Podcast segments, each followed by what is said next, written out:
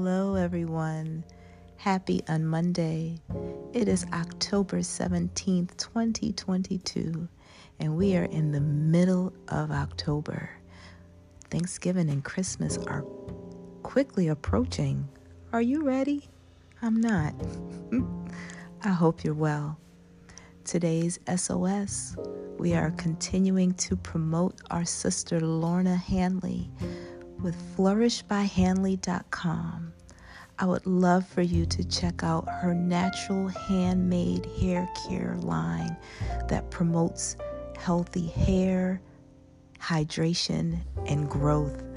Her aloe more mask really brings in and replenishes your hair, but my favorite, something that I buy it a lot of is her leave-in conditioner. The smell, that mango or whatever those wonderful things that she's putting in there, oh, it makes your hair smell delicious. so make sure that you check out flourishbyhanley.com. She has hair care products, she has products for our men with beards, and she has products for our sisters and brothers with our beautiful locks. So make sure you check out flourishbyhanley.com. That is our October's SOS. We are supporting our sisters. Flourishbyhanley.com is who we are supporting this month. I come to you today because I want you to take a second look at time we're now getting into the holiday season or getting close to it, and that is when a lot of the pressure comes on us. The pressure to be with family and still have to deal with work and holidays and shopping, and all of it's starting to come into play. And I follow a fellow artist named Matt Tommey. And he sent out something during the summer that really has me thinking about M&F and not the bad way of M and F. But he made me think about the difference between making and finding. But he was telling us about making and finding time to create. He is also a fellow artist. I am a collage artist and author and professor, but my my true nourishment comes from when I sit down and I'm able to create. And he had me questioning about how do we deal with our time. I know last season we talked about time management and if we were in time debt or time poverty or how did we deal with it. And with listening to Pastor Torre during the summer, he said that yeses are expensive. Like telling someone a yes means that you are automatically saying yes to what they want you to do, if you need to prepare for it, how long it's going to take. And for some of us, we say yes, and we are now in time debt because we are trying to find the time to fit in what we've said yes to. So, today I want you to think about the difference between making time and finding time. They're very different and they're very important. There's three things that keep going without changing one is God, two is time, three is aging. None of them change, none of them stop. They're always there. Time doesn't stop because you had a bad day or you lost someone or you lost your keys or it doesn't stop. We don't stop aging because of we don't want to say that we're 45 and we want to hang on to 21. And word always says that our creator never changes. He's always the same today, yesterday and tomorrow. And because time doesn't stop, what do we do with it?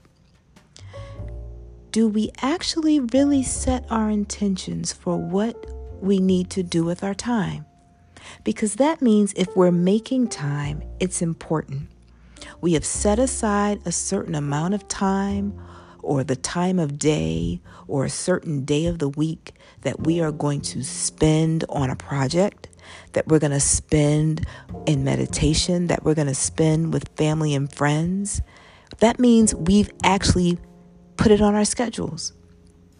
And if we're finding time, I'm not saying that it's bad, but I'm not saying that it's good either. If you're finding time to do it, that means it wasn't an original plan. It may not receive the attention and the time that it deserves for you to either benefit from it or to actually do something effectively. Which then makes me wonder is it fair to the person or the task that you have to find time for?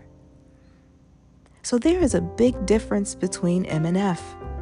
There's a big difference between making the time and finding the time. I found that I was doing this backwards, that I was giving to people before I gave to myself, where I was making the time to do what other people needed me to do and finding the time for myself. And that's backwards because that means I am pouring from an empty cup. I'm giving from something that I don't even have for myself. So that means I had to figure out what I was doing with my time. And if you are a person who invests or you have a 401k or a 401 or if you do stocks or whatever it is, or if you just save your money, or if you pay your tithes, we always give our 10% first, or we always give ourselves, it always says pay yourself. So I pay my tithes, I put some money in my savings account. But I don't do that with my time. I automatically I would get up and check my work email and send information to other people before I took the time to sit with myself.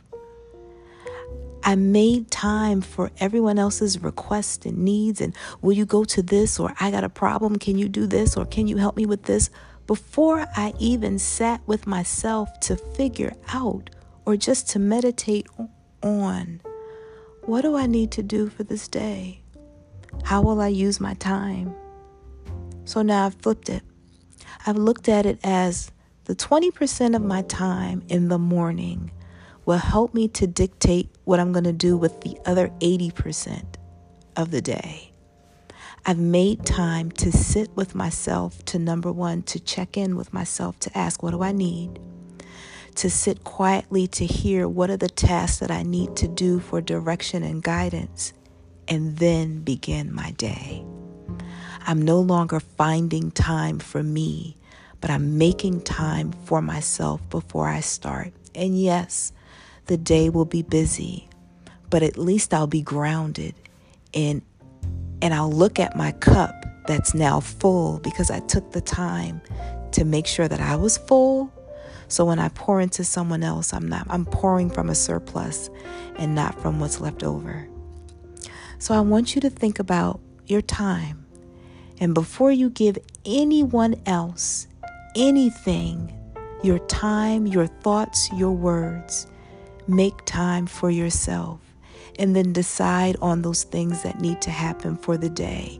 And leave some room to wiggle.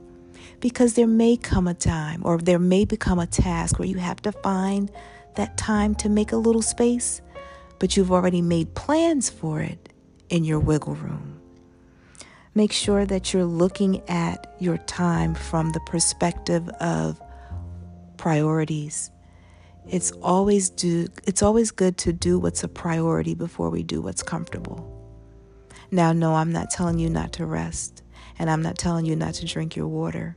I'm telling you to put it on your calendar to use the app on your phone, or if you're old school like me, if you still have a planner, pencil in time for yourself.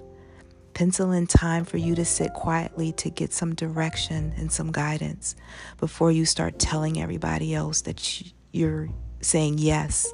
And before you know it, you're in time poverty because you have no time left.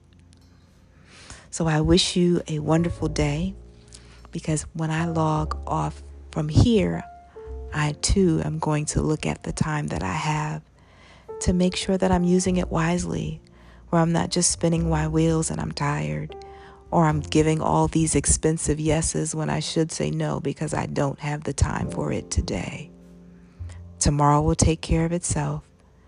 Today is a present, so you be present today in the time that you have.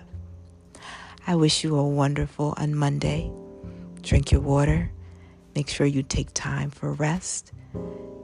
Nourish your spirit, your skin, and your hair. But make time. Don't find it. Make it for you. And then the 80% of your day will make sense. I will see you next time on our wonderful on Mondays. Until then, you are enough. You are worth it. Make time for you. Have a wonderful week. Take care.